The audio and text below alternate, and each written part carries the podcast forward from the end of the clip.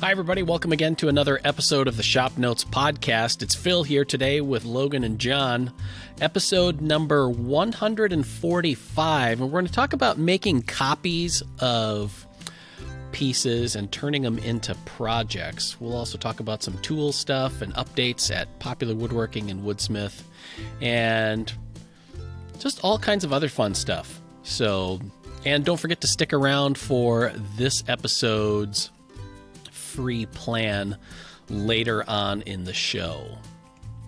This episode of the Shop Notes podcast is brought to you by Titebond. You want a glue that you can trust, and fortunately, Titebond has the glue you need to get the job done with confidence. From interior glues with strong initial tack and short clamp time to exterior glues with exceptional strength and water resistance, look to Titebond, the right glue for your next project. For more information, visit titebond.com. Now, I want to point out people need to make sure they call fast because those free plans are going to sell out. Mm-hmm. Right. Yeah. So they need to make sure Yeah, they call while supplies last. Yeah. Yes, Yep. We only have a limited number of PDFs. that's right. Last week, we talked about the episode was called Sneaking Spoons Across the Border, and Logan's perhaps getting another lathe plus stroke sander, maybe. Maybe. So, we'll see. had a We'll couple of- things shake out. couple of responses to that. Uh, Glenn writes, "My dad's father was a carpenter. He was also a fine craftsman. I remember his shop. It was the second floor of a multi-unit garage. Don't recall many specifics about the shop, but I do recall that he had a stroke sander. I was five or six at the time, and the sander appeared to be enormous. Even when you're an adult, they're norm- enormous, in my opinion. Unfortunately for me, I didn't develop an interest in woodworking until long after he passed away." Uh, George writes, I had a stroke sander in the high school wood shop where I taught. It took a 298 inch belt. Yes. The students loved using it and called it Big Wally. Why not? The Yeah. school's insurance company made us get rid of it because there was no way to put guards on it. I thought it was stupid because in the 30 years I had no injuries ever happen. Another guy, Kevin, talked about because Logan brought up that New Yankee Workshop is on the YouTubes as if you needed more reason to spend time on YouTube. But New Yankee Workshop is there. Kevin Thomas writes, I got into woodworking from watching the New Yankee Workshop.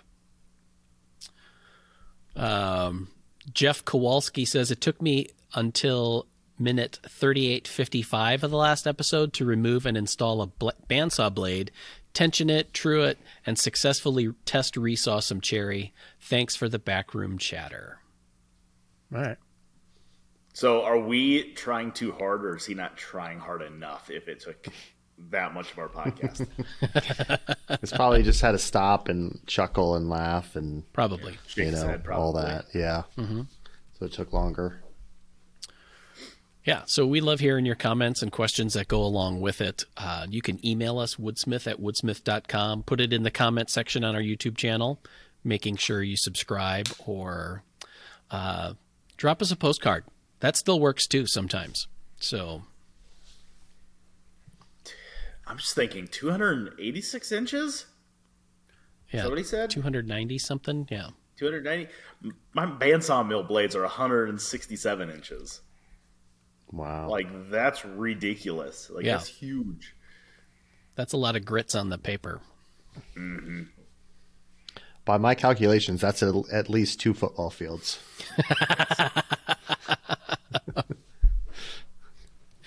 I just did that in my head real Right. quick. Yeah. That seems right.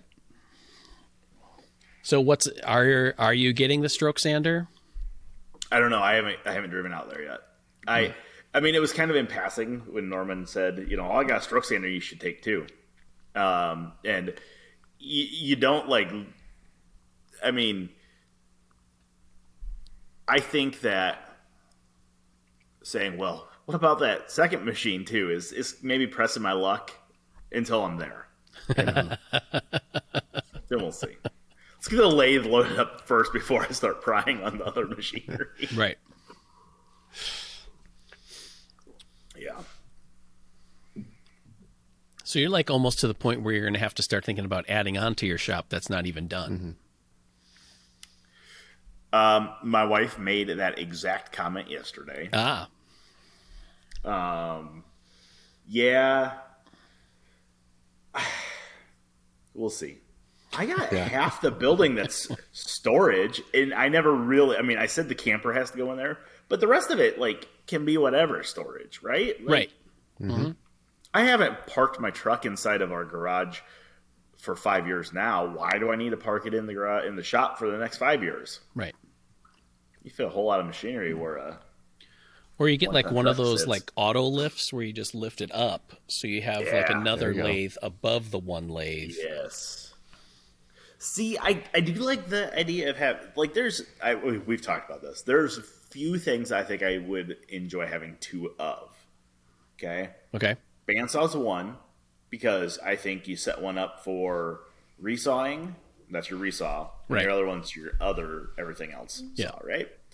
Um, I never thought I needed two table saws, although seeing um, my guy Willie Sandry out in Portland uh, writes a lot for Popwood.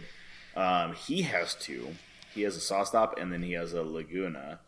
Um, and he has one set up as his dado saw. No, kind of. He has one set up as his like ripping and cross cutting saw. And then he has one set up as what he calls his joinery saw. Okay. Um, in our shop here in the office, we have, I would say we, we kind of have two saws. We got a dado saw, we got a cutting saw. We actually have two different, you know, standard cutting saws, but we have one that's always has a dado blade. I could see the um, argument for having two table saws. I do think having two lathes, however, would kind of be fun Right. because if I'm working on a big, huge hollow form, which I would like to start doing some really big hollow forms, I'm, I'm talking like three foot long ones. It'd be really nice to be able to set one up and just leave it. You know what I mean? Like you get Sure. the steady rests everything set up. You get the hollowing, the boring bars and the arms and everything set up, and then you just let it sit. So Well, that's what I was wondering. Like, if you have two lathes, do you have one that's kind of like a bowl lathe and another one that's a spindle lathe, or mm. is that not that much of a setup issue it's, difference? It's not that much of a setup issue because really, you're just, in my opinion, you're just pulling a chuck off and putting a spur drive on. right. So, not that big deal. I think it's more of like the setting. The biggest setup on a lathe is going to be the steady rests, so the things that capture the form with wheels Sure. um, to help support some weight, and the boring bars because the boring bars and the hollowing systems a lot of times get bolted to the bed. Oh, yeah, So yeah. once you get all that stuff bolted on, and a big hollow form takes a long time to turn. So you're probably gonna do it in four or five settings. So you know, it's funny, and not to turn every podcast into a discussion about buying unnecessary crap, but that's kind of how I roll. There's a 24 inch metal lathe here, like three miles north of me for sale, and it's for sale for a really good price. Right. What I think is a really good price. I'm not gonna go buy it because I'm I'm screaming uncle. Like yeah. I You're I- all lathed up. I need my wife to stay with me. so I'm not going to go get it. But it's like, ooh, hey, if that's still there in a year, maybe we go get it. So You can always get it and then flip it, you know, down the road. that's always what I say I'm going to do with stuff, John, and I never do it. So that's a good discussion question for people who are going to comment or who haven't commented. Like, what tools in your shop are worth having multiples of? And I, I guess I would leave out like the drill driver sort of thing, you know, Yeah. or tools that already come in sets. Like, don't tell me that you have six chisels. but if you have multiple sets of chisels, like in different styles, mm-hmm. then tell me why, because that would be an interesting discussion. And it, Now we know Norm has multiple routers. right, Yeah, I was gonna say having multiple routers is nice because you can have one in the router table, one handheld. yeah, Maybe have a little compact router. yeah. And I never thought I would actually be one of those guys because I'm cheap, hmm. and so I thought I have my 690, like that's all the router that you need. And just deal with one router. Like you know, our ancestors crossed the prairie in covered wagons. I can take my router out of the router table and use it handheld and then put it back in and and then I got a little Bosch Colt router, and it's like it's nice to have two routers. Yeah. Not saying that you have to go out when you're starting woodworking and buy three routers. It's Right. something to collect over time. Yes, mm-hmm. that's true. You can work a long time. I mean, my dad was a woodworker for probably close to 40 years before he got a second router. So it's possible. Mm-hmm. And I did my woodworking 20 plus years before I got a second router. So it, it does work. Because I was like, slash, don't like the people who it's like, you can do X operation with just these three tools. I don't and wouldn't, mm-hmm. but you could. Yeah. Yeah. Yeah, because I think when with routers, you just start out like doing edge profiles and stuff, and just having one router's you know okay for that. So when you start getting into joinery and all kinds of other stuff, that you know you figure out that how you uh, useful routers are, and Yeah. And then you start then the the question that I would have for people is, you know, say you have multiple routers. Do you in your shop have more than one router table? It's a lot of flat real estate that you're taking Yeah. up with two router tables. Says the guy with two lathes. yeah, Well, okay, yes. technically, I only well, okay, technically, I do have two right now. but- yes, but I'm just thinking like that's a lot. I mean, that's a lot of square footage. True. to- It is. Yeah, but I you know like in the same way that you can justify two lathes, there are those who would justify or two bandsaws. Somebody could justify two router tables that you could have one mm-hmm. with, you know, that you have set up for pattern work. You know, with a mm-hmm. pretty stout flush trim bit or a pattern bit in there, mm-hmm. and then another one for, you know, mill work, for lack of a better term, that you just swap out different profile bits or something like that. yeah, yeah, and maybe one's a full size router table, and maybe you have uh, another compact router table or something. Yeah. Yeah. Because most of the time you uh, can get stuff done on small router tables. Yeah. Now I will say I would really I would highly consider um would you consider a router and a shaper the same tool or just inherently different enough? Uh, I guess for the kinds of things that, you know, your average woodsmith, uh, popular woodworking reader, if they had a shaper plus a router table, I would call those more or less interchangeable Same tools tool. Yeah. Yeah. because Yeah, you're was say, probably would- using them for yeah. the same th- sorts of things. Yeah. I would consider picking up a big old heavy cast iron shaper Okay. um, and having that as well as my router table. I would also highly consider putting a router insert in my table saw wing, Okay. which I think would be an interesting thing to be able to leave it set up for the most part with like, you know, uh, a chamfer bit or something like that. Yeah. You know, something you're going to use all the time. Sure. So I think that would work out pretty well.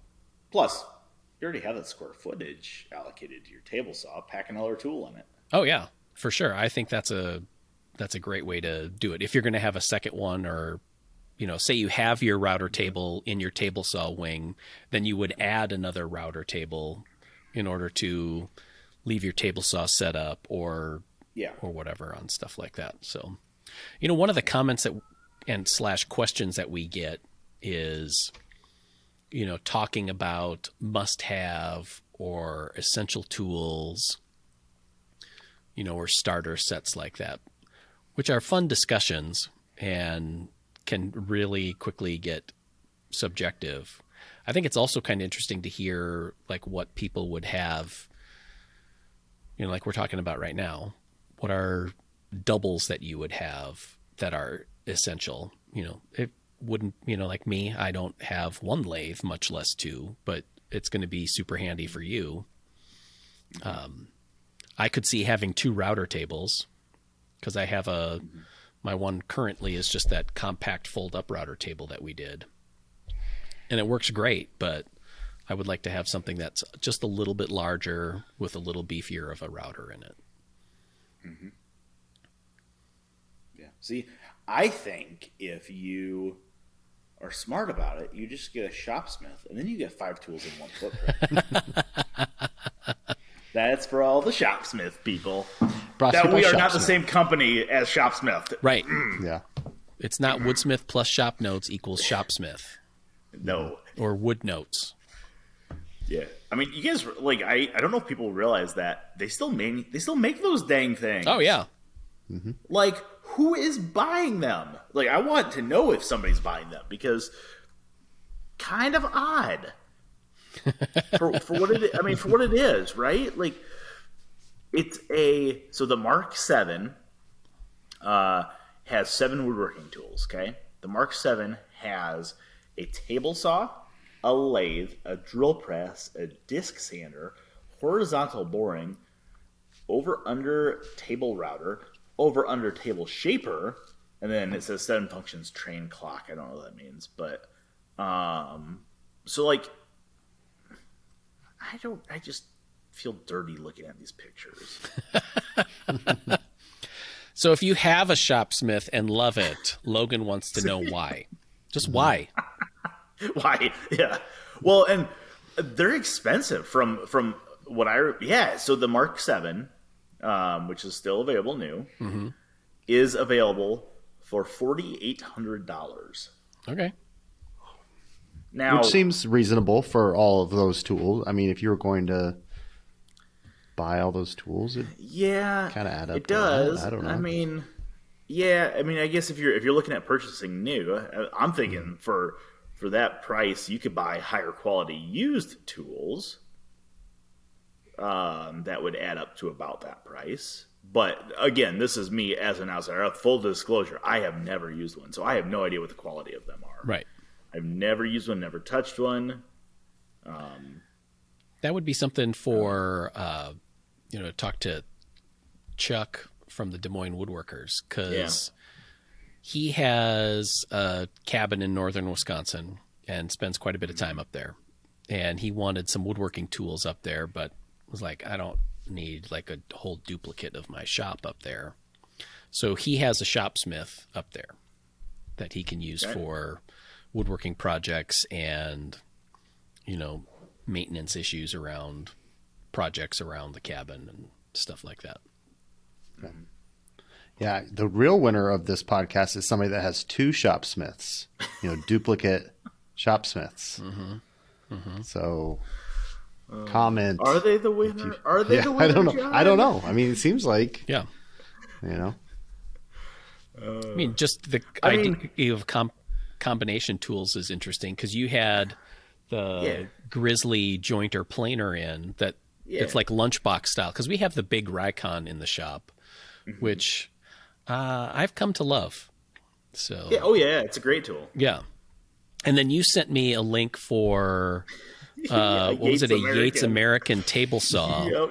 that also had like a little jointer table off on one side and a disc sander. Yeah. Because it's like it, it felt like every time I looked at that photo that that saw had more on it. It was like, Yeah. wait, I is that a mean- jointer? so is everything powered off the same motor? Is it always Yeah. all running Yes. all at the same time? Yeah. Yeah. Yeah. that's crazy. There's just like belts and you know Yeah. gerbils on the inside, just kind of. Uh. I wonder if you can use them all, like different people using them, different thing, or will Maybe. it bog down? that would be don't know. interesting to find out. Like, what's the? Like a whole workstation. I mean, the table saw and disc sander is kind of a genius idea because Yeah. Yeah, just spinning Yeah. wheels. Well, isn't there somebody that somebody makes a disc like an aluminum disc to go on your table saw? or- Right. I don't remember. Mm-hmm. Yeah, there's quite a few people that do that. I think Forrest uh. has some, and uh, a few other. Like that was popular for a while. You know, just having a steel plate that you could put a disc sander on. I, mm-hmm. To me, it was always uh, like I get it, and again, it probably works really well for some people, but uh, it's just like the wrong orientation. You know, because you're standing to the side of it. It's not, you know, most table saws you can't really get up to the face of the disc in the way that you would with a standalone disc sander. Yeah. Sounds like a reader's tip. You just put Yeah. PSA sandpaper on your table on your saw blade. Yeah. Sand Yeah. while you cut. Yeah. Yes. Yes. That was It's actually a like thing. Cutting the Not that sandpaper. long ago, we got one in where it was a blade, saw blade, that had sandpaper on it. And as Oh, you Lord. cut it, it sanded the edge. So it was like the Cutco Interslice sanding blade, something or other. I don't remember what it was. Do you remember when that came in, John? We had that? It seems like yes, like I've seen that. Maybe I dre- dreamt it. Yeah. Maybe it's just a fever dream. I mean, it's like I tell my kids. I tell my kids, you know, your teacher's probably gonna tell you there are no dumb questions. That's a lie. There are dumb questions, and they ask them all the time. And when they say that there's no dumb ideas, hmm, there are some dumb ideas. Now it might work. It might work. Right. Doesn't mean it should. So it'd be interesting to know like how many of those Yates American saws were made because that was a pretty beefy saw. Was it a ten inch Yeah, or it was, was- it a twelve? It was ten. It It was, was a ten inch. Okay. Yep. Yep. Right. Yeah, it, I think it was like it struck me as like a '60s saw, like a '50s or '60s saw. Kind of looked like it. Yeah. Um, that's kind of what I'm I'm guessing. Kind of when people started to get home from the war, they wanted to pick up a, you know, hobby they could do in their one stall garage. You know, Yates American, made in America from recycled German tanks. I don't think they did that, but they should have. Right. Maybe they did. I don't know. All right. It's actually all the Felder stuff. Made from recycled German table saws. Yep. Speaking of which, there is uh, over by this lathe that I have to go pick up. Not to keep circling back to this thing, but there is a sliding Felder table saw over there for sale. It just looks huge, though. Like Yeah. it looks like it would take up every square inch of the table saw area I have designated in the shop, like the table saw slash bench area. Right. Like just like this huge, like articulating everything moves on it as you slide a, you know, eight foot panel across it. Uh, it looks cool, Yeah. and it's a great price because a Felder sliding table saw is north of fifteen grand to buy one new. Right. Like they're they're expensive. So Then you could get one of their uh, expanding dado cutters that they have for them that we talked Oh, about a that's few. true. See what I'm saying? yeah, that is true. I want to thank Titebond for their sponsorship of this episode. You want a glue that you can trust, and fortunately, Titebond has the glue you need to get the job done with confidence.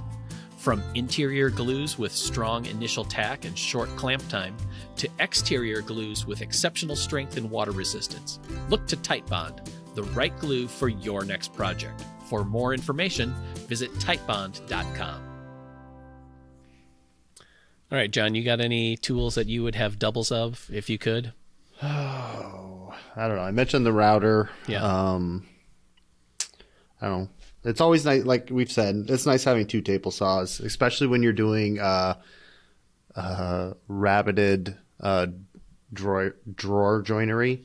Because I always had like when we had two table saws down at the other video studio, I'd set one up with you know for the fronts and backs, one up for the ends, and just like go back and forth, and rather than changing the setup. But That's know. fair.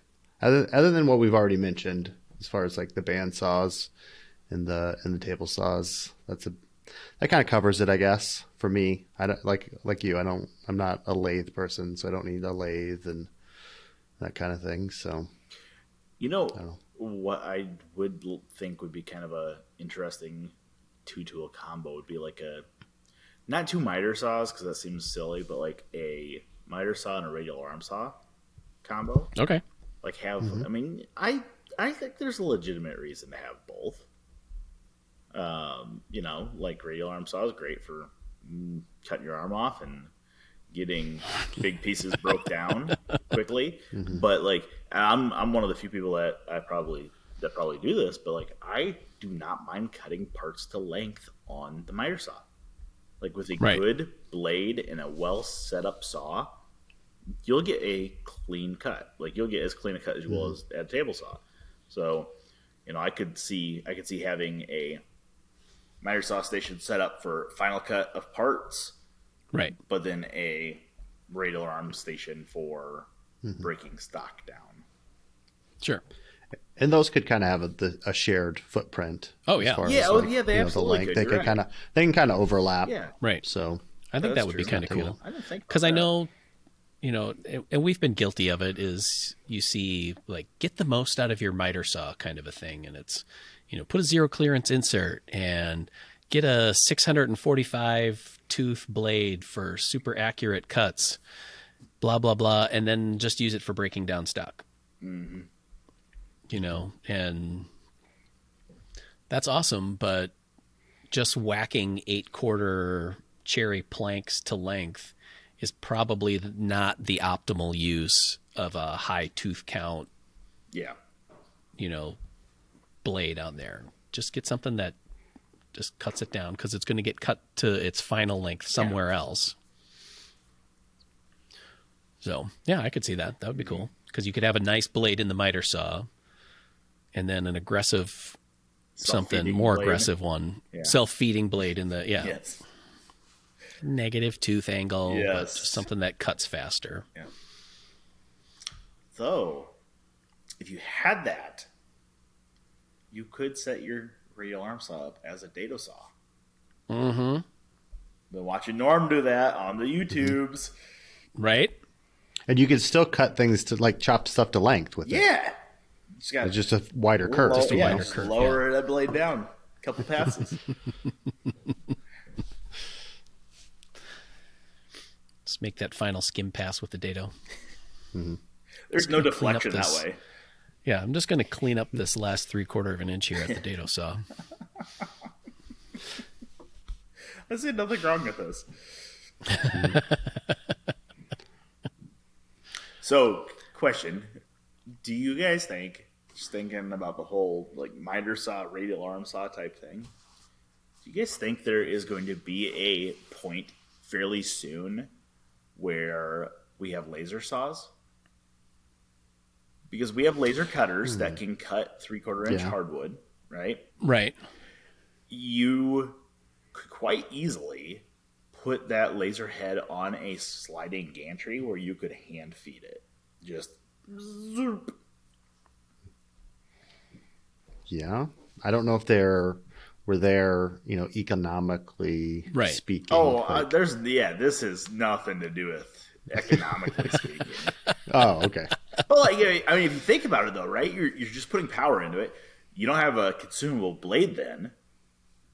I mean, I guess technically you have a consumable tube because it'd have to be like fiber probably or CO two. Um, I just, I was just, for some reason, I felt like I saw something recently that was like a freehand laser, kind of like a, you know, a, like Were you watching Star Wars? Yeah. Maybe yes, maybe. Well, like I, th- I feel like it was like it looked like a Ouija board thing, you know, but it was like a laser, Oh, and yeah. you could like basically pierce with it. Um, it was like kind of like a laser scroll saw, Okay. um, which was kind of interesting. Um, and it could be one of those like Chinese prototypes that was actually getting delivered on the balloon that got shot down. right. We'll never see yeah. it now. Um, Yeah. But I mean, I- I don't know. I think there's market. Epilog, if you're listening, Yeah. Get on it. Shaper and Epilog can get together with like a little handheld like Yeah. Shaper laser. laser laser we don't set router. for stun. Yeah. Maybe. Now I think I think you'd maybe maybe we won't see that because you'd have that burnt end. Yeah, I don't know. Oh. I think that would be probably the issue is liability on somebody who just kind of lingers over a spot and Lights starts their wood on fire. Yeah. Maybe. Unless there's like a feedback on it for Mm-hmm. self-heating or that would just shut it off after it detects you know too much of a flare or something. patent pending here. Yeah. Yep. Yep. No bad ideas. Yeah. Yep. This is all intellectual property. Yeah. So we'll get ours.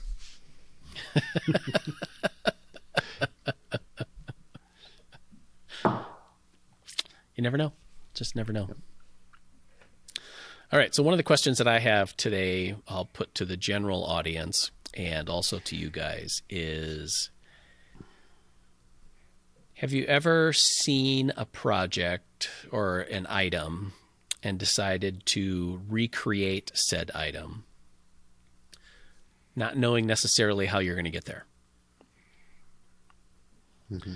For example, I'm making a kind of a replica Harry Potter style travel trunk. Different from like the steamer trunks that we've done for the magazine because those have been like frame and panel, relatively thick oak, kind of, you know, these were the things that went on steamships in the early 1800s sort of thing for traveling folk. The Harry Potter ones seem to have a much lighter construction, kind of a thinner fiberboard, maybe, or plywood. Uh, much lighter weight in their construction. Uh, I don't have one or haven't seen one. I've seen a lot of photos of originals and replicas online, but I'm making one, just plowing ahead because that's what woodworkers sometimes do: is ignore sanity and just full speed ahead. And it's been kind of fun because it's a little bit of an engineering challenge and it's also kind of a, you know, curiosity balm to try and figure out how to do some of these things. So So it's like how do you keep it lightweight but also sturdy enough that it's not going to crumple when inevitably somebody's going to sit on it. Mm-hmm. Yeah. We're interested to see how that works out for you. we'll test it. Yeah. Yeah, I don't know. It seems like there's been a lot of times where it's like I've said we can't, we don't need to buy that. I could build it, but then do I actually do it? Right. Not necessarily. Or there's like really ambitious stuff like what you're talking about, and then I lose interest, and it's like, oh, here's the next shiny thing. Yeah. So it's like, There is to follow that. through on There that, is a delight in starting a project that does not stay with you necessarily until the end of said project. Mm-hmm. I will say, like, if I see something and I want to make it, so I do this a lot with my like my bedroom furniture that I've built for myself. It's all based on some Thomas Moser stuff. Um, generally, I I have a tendency to way overthink stuff. Like, not like construction wise. Like construction wise, I tend to go as simple as you can get for the most part, um, or as straightforward as you can get. But like, um, I will wait months to start a project as I'm like the wheels are turning in my head on it, and like trying to figure out everything before I put something to it, uh, or put a tool to wood. Um, the one, the one that I wasn't really sure on, and I kind of changed gears about halfway through it was uh, I don't know if you guys remember that sleigh bed I built probably four years ago. Um, so like the frame, yeah, no problem. I'm like, how the hell am I gonna make this curved headboard? Like hindsight, hindsight, I should have coopered the dang thing. Sure. That way, I could get that curve nice and gradual, and that would have been a whole lot less messy because I think that was, I think they were still finding walnut dust from that in the shop. um, because I initially I glued up these two big, huge slabs of walnut, and they were going to be the headboard.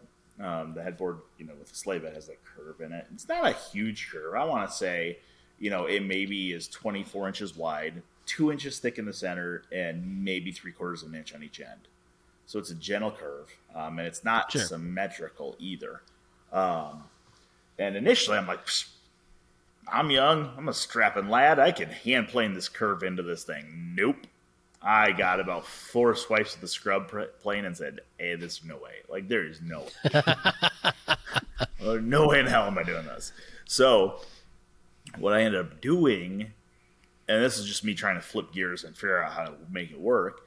I ended up doing a like a router flattening sled that you'd use for like flattening a slab or a cutting board or something. Okay. I did that, but instead of having flat rails, I made rails the shape of the headboard. So then it was like this arched thing, right? So Yeah. the, the router was going, you know, in this little, you know, hilltop hump the whole way. It worked great. Um, if you didn't look at the shop afterwards, because that hogged off a lot of walnut over. Like I did it on a Saturday, and oh my god, there was so much walnut dust all over the shop. Um, but yeah, that was that's been about the only thing that I've been like, oh, should have thought this through a little bit better before I started it. Um, But you know, there's I mean, there's always like random things that pop up, like oh, didn't think about that when I was gonna build this.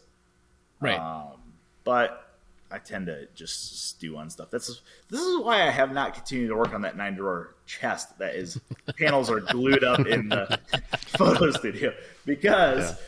I mean, I, I know how I know how the construction goes together because I've built um, nightstands that were the identical construction, but like this has a lot of drawers, and I don't want everything Yeah. solid wood because I mean I want the drawers to be solid wood, but I don't like want the frames in between them to be solid wood. So it's like, all right, do I do web frames? Do I do a frame and panel back? Do I, you know, it's working through all those other mm-hmm. details that are kind of helping helping me procrastinate on this project. So you know, but sometimes it's just better just to close your eyes and do it. yeah. Just do it. Just figure it out. Yeah. And see, my enthusiasm usually wins out, and I start on something, Yeah. and then I kind of screech to a halt where it's like, oh, now what? yep. Oh So- crap. I have the general idea in my head. It's just like being able to just finish that off to the point where it's like, okay, yeah, let's just roll with that and see where we get, and then Mm-hmm. come up with the next thing. And Yeah. I will say, I don't necessarily do that for turning. Like, turning turning's one of those things that I feel like is easy enough to adjust on the fly, and you have to. Like, yeah, you, you absolutely have to. right, I mean, because with very few exceptions, there's not a lot of layout marks you can do on stuff. Correct. Where it's Yeah. like, this is what the bowl's going to look like. I'm going to draw this profile in on the ends, and Yep, exactly. Yeah, it's it's very. I mean, you can visualize a bowl in your head if you can visualize Right. stuff. Um, but like, what happens if you cut in there and oh, there's a big resin pocket, or hey, you start making a cut and there is a knot right in the middle of it. You can cut through the knot, but a lot of times your tool will jump, and then you'll end up with a cut that isn't quite the right shape. And if you don't get the right shape, then if you don't have a good shape, um, the right shape is not maybe not necessarily what you're going for, but if you don't have a good shape, then it's not going to look good. So right. you know, sometimes it's just like, well, got a chunk of maple. Let's see what it turns into. Like, Yeah. you know, I kind of have an idea where I'm going, but don't know exactly what it's going to look like. Yeah, and I'm guessing with like turning a bowl, you don't have quite the time and materials invested into it as like say a dresser where you don't want to screw something up that where you- where you, you know Yeah. you have to start clear over See, somewhere earlier.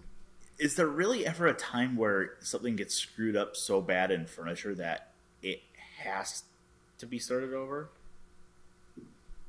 Like, I guess, Yeah. I guess, Um, I've never had a furniture project that I've been like. it well, just I depends how much glue you used. I mean, what type of I guess what I'm getting at is there's always a way to fix it, right? Whether that's changing Yeah. the design a little bit. Yeah, Well, you, I mean, you're right. Turning has a much less investment in time and materials. You can screw up a bowl bad enough that you can't do anything with it. Like, I mean, I've blown Mm-hmm. up a couple where it's like, well, Right. I'll shoot. I mean, that's you know that eighty dollar blank is now in the garbage. Yeah. Um, But yeah, I, th- I feel like with most things, like, oh, guess what? My dining table just got two inches shorter. So what? Or Right. you know, oh, these drawers are now half inch narrower than what I wanted them to be. That's fine. That's cool. yeah. I do know what was the project we were we built a project a few years ago on the TV show. It was out of Alder. And I routed a groove or a mortise like on the wrong face. And then we cut a patch, glued like it in place, it? planed it flush. Do I know what it? What is it?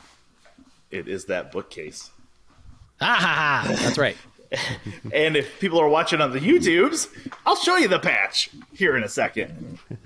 Because we patched it, and I thought we did a pretty good job of patching it. Yeah. I, I literally, it's funny. The only reason I know this is I literally just seen this the other day. I'm in my kid's room, so ignore everything. Yeah, right there. Yeah. Okay, so Uh-huh. it changed There it color Yeah. not the right way all the time. Correct. And we, I think we posted it on social media or something like that, and there were a couple of people that were appalled that we didn't just make a over. new piece or something. Start Come on. Who wants to Yeah, start there's been a lot of times where I've been making something and okay, now we're gonna have a walnut inlay in this. you know, where I'm not trying to match it. It's like we'll make this look like a feature, and Yeah. you know, not gonna put it on the other side too. Yeah, I did that on the dovetailed tool chest I did for Popwood because the photo studio router collet was bad. Like it won't tighten down. It'll tighten down, but it'll loosen up after ten seconds. So Yeah. I ended up routing a couple grooves a little too deep, and this was after about seven hours of dovetailing. And I'm like, mm, nope, that's getting an ebony accent in it. Um, I think the I mean, again, it's not that bad. Like the gentleman's dresser that Phil has, we built on the TV show. Oh I- yeah, I had a little bit of a hard time with some brass screws in that one. ended up ended up with a bunch of brass screws broken off in the side of the case. Drilling them out, drilled right through the side of the case. Um, and this was this had to have been like the third episode of the TV show I was on, and I'm like, oh my god, like look at this chump. Uh, but you know what? It gets fixed. It's fine. it got fixed, and it looks great. Yeah. And then you find out that's every episode that you're doing. Uh, Then you don't feel so bad. Yeah, that's funny. unless it's Chris. Yeah. Yeah, I don't know. We got a good little ding on our workbench from him. That's true. yeah. He I did. think a couple times he's Yeah. routed into the or drilled into the workbench. Uh, but yeah, I mean, I don't know. To me, it's like I don't ever. I'll always do the very best that I can on a project, right? Like I'm working on a project, I'm going to do as good a job as I can. However, I am not going to beat myself up enough that it's like, oh, screw that up. Like I'm going to scrap it. I, my, I guess my pride isn't big enough that I have to scrap the entire project and start over. Sure. You know, it's Yeah. like, eh, screw it. It's good enough for me. Yeah. It's Phil's rule of five. Yes. From five feet away, you probably can't see it, and in five years, you won't know that it's there. So that's true. I have switched some projects from being like a natural finish to a painted finish just because Yeah. of things, but it's still a solid piece of furniture and Yeah, adapt and overcome. All right. Well, speaking of TV show projects, the free plan for this episode is one that holds a special place in all of our hearts. It's a cheese and cracker tray that uh, we did on the TV show. And um, I think it was one of the one of the last projects that Don was involved in before his retirement. So if you want to, we have a video version of it as well as the free plan. It's kind of a fun one because there's a little bit of curve cutting, cove cutting on it. Um, also, is a nice small piece that you can do for a gift or have for entertaining. There's a small cutting board in it as well as a tray that you can use for, as we say, putting some crackers on. Um, so you can find that on the show notes page at woodsmith.com slash podcast or shopnotes.com slash podcast. And uh, we'll have a link to it on the uh, description with the YouTube version of the podcast. So I think that wraps up another episode of the Shop Notes podcast. Special shout out to Titebond for sponsoring today's episode. They make the glue that we use here in the shop at Woodsmith and on the TV show. And there's a reason that we have it. It does the job and does it well. And we have several versions of it. The Mark Hopkins has a special place in his heart for their new speed set glue that has a strong initial tack on it. Uh, I'm a big fan of their liquid hide glue and Type Titebond 3. And uh, there's always a bottle of Titebond glue out here. So if you're looking for more glue or the right glue for your projects, you want to check out Titebond. You can look at it at titebond.com. Thanks, everybody, and we'll see you next time for the Shop Notes Podcast. Bye.